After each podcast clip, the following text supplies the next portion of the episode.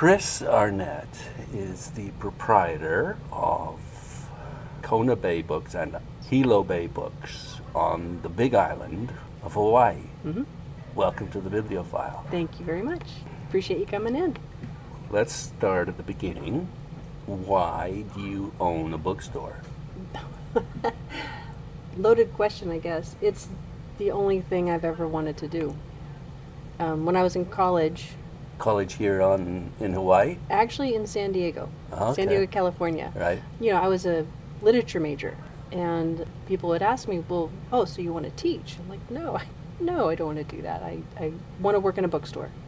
I want to own a bookstore and, you know, be in a bookstore. I've always wanted to be in the books. And why?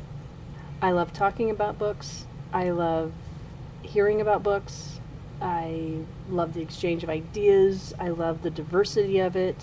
I love how books just touch on everything. When I used to interview people to work in a bookstore, they would come to me and say, Kris, I'm not a big reader. And I say, that's okay. What are your interests? Because there's a book on it. That's what I come up with collecting. Yes. Is you can collect books in every imaginable subject. Oh, yeah. Everything. It touches on everything. So to answer your question, I've always wanted to be involved in the books and the people that it attracts. Always interesting. Yeah. I have met so many interesting people from all walks of life with so many interests and have had so many surprising experiences because I've always worked in a bookstore. I just love it. Hmm. Parents, did they drag you into bookstores when you were a kid? No. My father was a barber and... They liked to talk to people. He was, if you didn't go to the bar and talk to the bartender, you went to the barbershop and talked to the barber. And gave him all your troubles. Yeah, exactly. So, I mean, we had all walks of life in that environment, and I just always entertained myself with books. So how did it happen then? That I came to own the store? What did you do after college? While I was still in college, I started working in a bookstore. Okay. It was the Upstart Crow in San Diego. Is it still around? I think so. Okay. There were rumors last year that it was going to shut down after about 30 years in business, but I think I saw it was still open. I worked at the Upstart Crow and started in their cafe and was finishing my degree, and I worked for them for about 4 years. Managed a shop for them in Long Beach, and then in the early 90s, Borders began their big expansion from the East Coast to the West Coast, and so I started working for Borders. I worked for them for 17 years. And so worked your way up the ladder a bit? Mm-hmm. I worked, I managed for them, I trained for them, I traveled a bit for them, and then, of course, in 2010 or 2009, I started thinking, okay, I've had enough time working for other people. I would really like to have my own, and so I started looking for opportunities, and the opportunity to purchase Hilo Bay Books came up. And what year was that? That was 2010, and so I purchased Hilo Bay Books while managing Borders here on the Big Island. Okay, so you moved to Hawaii then? Over 20 years ago. And you managed... Borders in Hawaii. Correct. Where, in Honolulu or? No, first on Maui, then in Hilo, then in Kona. You mean they had Borders in these? How big are these towns? Oh, well, they're big enough. Like, what's the population? Roughly. 500,000, 200,000? Probably about that. Okay. Yeah. Yeah, and of course with all the visitors coming through. Enough to support Borders for... Oh, absolutely. Okay. It was wonderful back in the 90s when Borders came to Hawaii because on the islands there wasn't this big selection of books and music and it was just wonderful. There's a lot of bad things to say about big box bookstores, but there's also a lot of wonderful things about them. There is, absolutely. It's a double-edged sword. As far as my experience in Hawaii, I've been selling books in Hawaii for over 20 years. And when Big Box came to Hawaii, it actually made books more accessible to a lot of people where it hadn't been accessible because as an independent bookseller, it's not cost-effective to be a bookseller in the islands if you're shipping the books over. So Borders was like a heaven sent. To a lot of the population. They could go in, they could touch, they could read, and it was wonderful. and anything they couldn't find, they could order. Absolutely. Easily. So as Borders was declining, I started to look for opportunities, and that's when I saw the opportunity to get Hilo Bay Books, and that introduced me to the world of used books and antiquarian books, which of course was just the next natural progression in my personal career, and I've fallen in love with it. So I had the Hilo shop, and then in 2012 I was able to purchase this already existing Kona bookstore, the Kona side. And so just to explain, you've got stores on both sides of the island, yeah, in the big cities that are the two big cities on the, yes, island. Yep. I know, because I drove from here across the yeah, island. It's a beautiful drive, too. It really is. Uh-huh. It is. There's, I don't know the names of those trees, but they've got a purplish flower. Oh, the jacarandas. And then there's this complementary color of, mm-hmm, a kind of a yellowish, mm-hmm, rusty, mm-hmm, color. I think those are the mock orange, I think. Together, it's gorgeous. Mm-hmm. Yeah. And then there's these kind of circular mounds that push out of the ground too along the way. Yeah, those are called pu'us. Okay. Yeah. Great. Glad I talked to you. Yeah, yeah. Anyway, yeah, it was a lovely drive. And now, just like this store, your one in Hilo Bay is kind of a warehouse, mm-hmm, not quite as big as this one. Mm-hmm. So, tell me about the market here. Is it like mostly locals that buy, or is it mostly tourists that buy, or a combination, or? It's a healthy mix of both. On the Hilo side, it's mostly the people who live on the island. Hilo does have a tourist market, but it's mostly, a local market is who we sell to. Here in Kona, it's a healthy mix of both, with a side order of my snowbirds who come and stay here on the island for, a few months at a time. I have a very strong regular customer base. I see them come back every year or every other year or every week, and then every day I see at least 3 or 4 people walk through the door and just stare open mouth like, wow, I had no idea this was in here, and which that brings me so much joy. And we'll look up and say, oh, you've never been here, welcome to book paradise. Well, that was my reaction. We're here not that long. And I thought, okay, well, just veg out. Mm-hmm. There's nothing for the literary tourist here. Mm-hmm.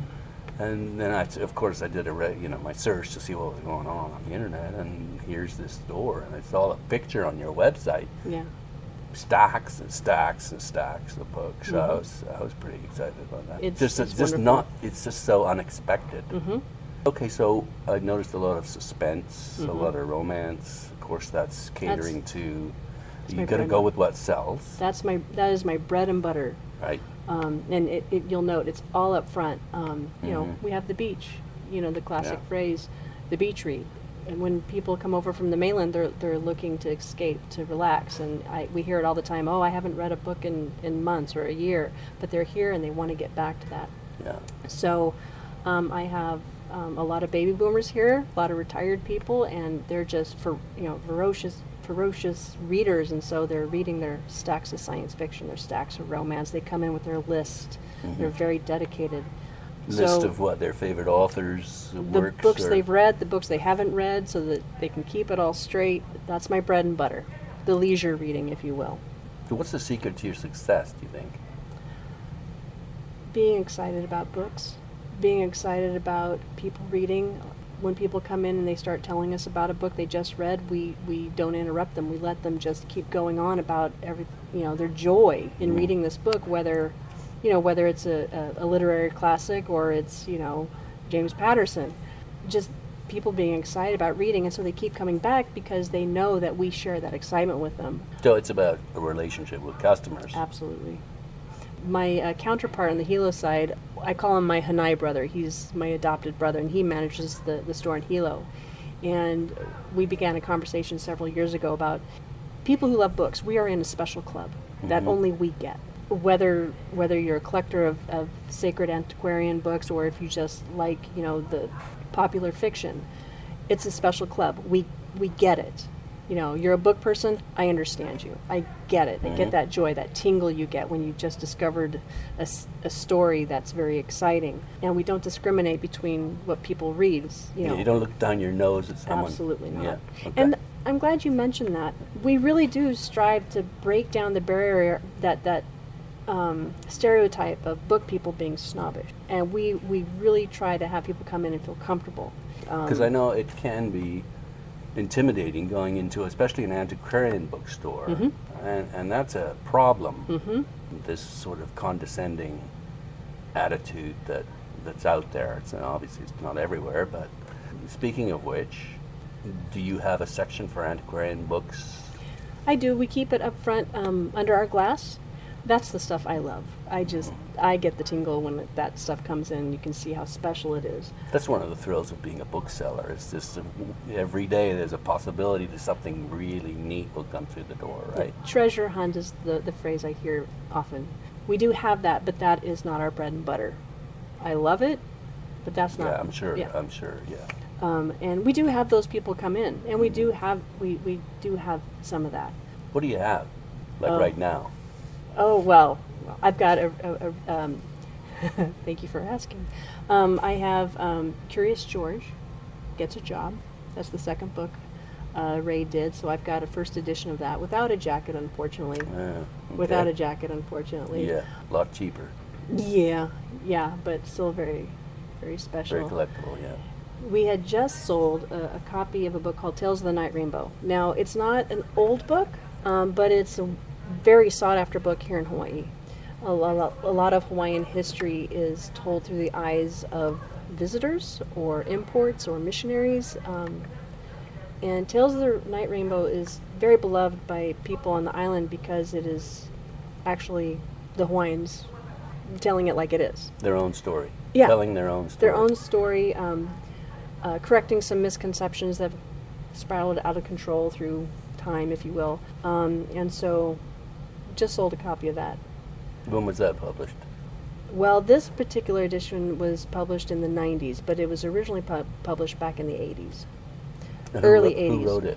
Co-authored by Polly Lee, and the second author escapes me, but they essentially went to the island of Molokai and collected tales from some of the families there and compiled a lot of information, and then they actually kind of sat down and published some of that. So it was kind of like an anthology then? Kind of. Yeah. Okay. That's why it's called Tales of the Night Rainbow. Who published that, do you recall? Kamehameha Schools Publishing. Which is? A publisher over on Oahu. It's an extension of the Bishop Museum Trust. Good publishers for Hawaiiana, history, arts, culture, all of that. They're wonderful. They're probably the most respected, if you will, Kamehameha Publishing. Any other local publishers that are sort of renowned? There's Watermark Publishing. They're very good. They do a lot of feng shui for Hawaii. They do a lot of how-tos, if you will. Mutual Publishers, they do a good job. Of course, there's always the University of Hawaii Press, who does a lot of scholarly and academic publications. And then there's Bess Press, owned by Buddy Bess. He's been publishing for many, many years. In fact, he was the publisher who for many years kept a Hawaii classic called Pidgin to da Max, I should say, has sold thousands and thousands and thousands of copies, and very beloved by people here in Hawaii. What's that one about? Pidgin to da Max. It is... How do you spell that? Pidgin, P-I-D-G-I-N. To da Max, M-A-X. Okay. Pretty much a glossary of the local dialect, Pidgin. Okay. The Pidgin dialect here, and it's kind of done in a cartoon format, and has, like I said, sold thousands of copies. When people see a copy of this book, they just light up because it brings back so many cherished memories of growing up. They're like, and it's funny, it's hysterical, and it's funny because it's true. It tries to explain where the language came from and how it kind of developed, and it kind of is a guide to imports like myself on what these words actually mean. And it's in use. Oh, absolutely. Yeah. Let's get back to the reason for your success. Well, one is the relationship with your customers. What about the specifics about what do you buy? Like, what do you buy that obviously you're going to buy what sells? Mm-hmm. So what sells? We've talked about romance and suspense, but what about above that? Metaphysics. Anything metaphysical, for lack of a better word, new age is very popular.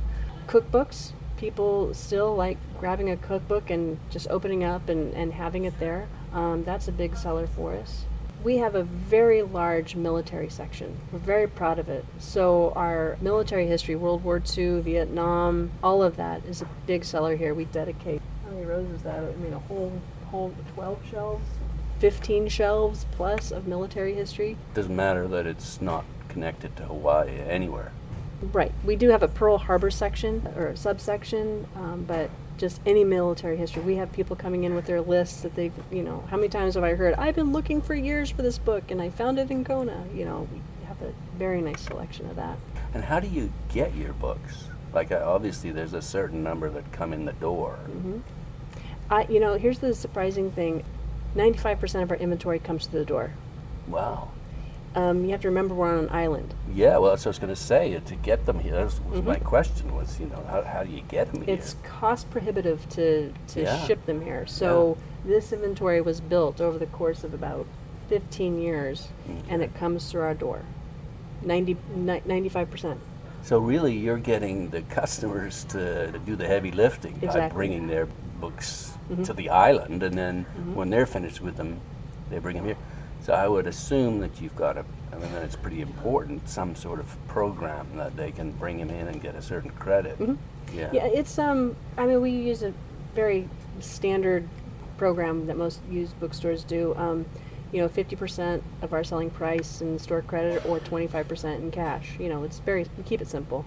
So they bring them to us, but it'd be my dream to be able to go travel and do big book purchases and things like that. I would love that, but it is cost prohibitive, and we just can't do that in today's market. So it comes through our doors. And surprisingly, yes, tourists bring them in, but you would be surprised with, most of it actually comes from people who live here on the island. Hawaii can be very transient, so we have a lot of people moving here and moving off. And so, getting rid of their books every time they have to move. Absolutely, and we hear that quite often. Oh, we're moving. Oh, we're moving. Did they call you up and you go out and do house calls? Or sometimes we do that, but most of the time they bring them in. There have been times that I've made house calls and I've gone and picked up books. We do that. It's not our usual. Right. It's a special circumstance. What's the population of the island? I couldn't say specifically. We were speaking earlier, I think about 500,000, if not more. I'd have to look that up. Okay. Sorry. Yeah, no problem. I was a lit major. I wasn't good with the numbers. But it'd just be interesting to get an idea of, you've got all these books. What's the base population that they come from? It's interesting. I've been in Hawaii for over 20 years, and there's each side of the island on the Big Island has a different personality. And this is something I noticed when I was working for big box retailers. The Hilo side always had more customers, but they spent less. So it was, you actually had to work harder on the east side of the island. More customers, more transactions, but at a lower price point. And Kona has more of a disposable income. And so we had less customers, but they spent more. So that's an interesting reflection, isn't it, of the character of the population? Mm-hmm. Yeah, each side of the island definitely has its own personality, and that's another thing that I really enjoy. Why? Why do I like it? Yeah, why do you enjoy that? Because once again, that's what I love about this business. Different kinds of people, the different experiences. On the other side of the island, you have more of a working class. So obviously you've got different stock over there. Absolutely. What's the main difference between the stock? I sell a lot more automotive books on that side. I sell a lot more crafting books on that side. I sell a lot more how-to books over on that side. It's very practical. On the Kona side, which tends to be a little bit more kickback, more retirement community, I've got my more leisurely reading, if you will. I dedicate more space to that, percentage-wise. So it's really interesting. Also, there's a bigger spiritual community on the other side. So my metaphysics really flies out the door on the other side. Because they feel like they need more support. There's more remote areas on that side of the island, and so when people do spiritual pilgrimages or you know, retreats or reflection. You know, the east side of the island does have more remote space for that introspection, if you will. Yeah. Where on the Kona side, it's more resorts, not as much, you know, I mean, you have spiritual people everywhere. I don't mean to mislead you there, but there's more of that happening on the other side. And of course, you know, the, you know, that side of the island, it is closer to the volcano, and the volcano, you know, is perceived with such power and energy, and you know, there are a lot of people who make that pilgrimage to the volcano just to experience that intensity and that living island and that growth, if you will. Very powerful for a lot of people. So how do volcano books sell? You know, not as much as you'd think. It actually, a lot of the volcano books actually sell up at the volcano. Well, we get over here or on the Hilo side, you know, I saw this book at the bookshop at the volcano. We get that, but that's where people don't seem to get interested in the volcano until they're actually there, which I do highly recommend because the volcano is absolutely beautiful. Mm-hmm. Yeah, we were lucky enough to see a bit of lava jumping out yesterday. Oh, in the caldera? Not a lot, but yeah. Yeah, there's a lot of activity over there right now that hasn't happened in like a century. It's amazing. Yeah, and it's, yeah, they were saying it's the most active volcano in the world. Mm-hmm. Yeah, the last time the caldera there in the Hawaii National Park had that much activity was when Mark Twain was visiting Hawaii and was writing about his experiences here. When was that? Oh, gosh. End of the 19th century, beginning of the 20th century, when he was writing his letters. Yeah, he got around, didn't he? He did. He was a literary tourist. He was. Any other famous authors that are connected with the island that you're aware of? Robert Louis Stevenson. Jack London spent a lot of time in Hawaii. There's another traveler, Isabella Bird. She wrote 6 Months in the Sandwich Islands. A lot of people still look for that book. Of course, here in Kona, we love Hunter S. Thompson and his infamous Curse of Lono that was illustrated by Steadman. I get many requests for that book. The good news is they did republish it did a reprint of that book in 2014, so it's not so hard to find anymore. The illustrations are wonderful. I often recommend the Taschen edition because it's beautiful, gorgeous, big book. Taschen's an amazing company. Oh, man. I just, we were at a store that they have in Paris. Oh, wow. Yeah. She does it for the love of it. I think she, I don't know, they make a huge amount of money, but the books are amazing. They're beautiful. And they I mean, it's, with Steadman's illustrations, it really brings that story alive. It's beautiful. Maybe you could tell me a bit about the criteria you use to hire people. Well, you know, I'm lucky in this respect. Borders in Hawaii went out of business in 2011, so all of a sudden there were a lot of booksellers who didn't have a job. So while not all my employees are old Borders employees, most of them are. So I'm fortunate enough to have been working with the people I work with for at least 10 years. So the criteria is you have to be a people person. I think in book selling in general, if you hire nice people, you're going to be okay. You have to be able to talk to people. As far as the book knowledge goes, that comes from... Oh, go ahead. I was just going to say, it's ironic, though, because a lot of book people are not people. Yeah. They're introverted. Again, the stereotype. But on the other hand, a book person is typically pretty knowledgeable. Mm-hmm. And so they've got lots of things to talk about. Oh, absolutely. Yeah. The book part of it, that comes in time. Because if you have a love of books, it just blossoms in time. My goal is to hire people who just genuinely like talking to other people. And their book knowledge comes into play. And I'm fortunate that I have a lot of people who've had many years of bookselling experience. I mean, we tell people all the time, the combined knowledge and experience in both shops, we have over 100 years of experience, you know. But the first criteria is you have to be a people person. Just winding down, you've mentioned some famous writers that are connected or have been here. What about who are from Hawaii, either past or present? Kiana Davenport, she's a novelist. She's most famous for her book about Hawaii called Shark Dialogues, which I highly recommend. It's a great book. Takes place here on the Big Island as well as Molokai, and you get some of that Molokai history about the leper colony they had there. But Kiana Davenport... So is this fiction or nonfiction? It's fiction. We have another author who lived here. Her name is Rebecca Cantrell. She right now is like a co-writer with some of James Rollin's suspense novels. But she's got, in her own right, her own novels, and so I remember working for Borders, she used to come into the cafe there, and when she was writing her first book that she got published. Mm-hmm. So Rebecca Cantrell, others who lived on the, like, I'm trying to think of contemporary ones. These women still alive, or? Oh, yeah. Yeah, Rebecca, yeah, she's, oh, yeah, both contemporary, okay. Published in the last 10 years. Darian Gee, she lives up in Waimea, and she writes, I guess, chicklet, for the lack of better words. She's pretty fun. She comes in pretty often, and I like recommending her books. Perfect for people who are visiting here in Hawaii. And then there's, we had a metaphysical author who lived here, Doreen Virtue. They used to feature her in a small bookshop on the other side of Kona called Kona Stories. Doreen Virtue, she writes about communicating with angels, and they used to do a lot of angel readings there. She's coming here.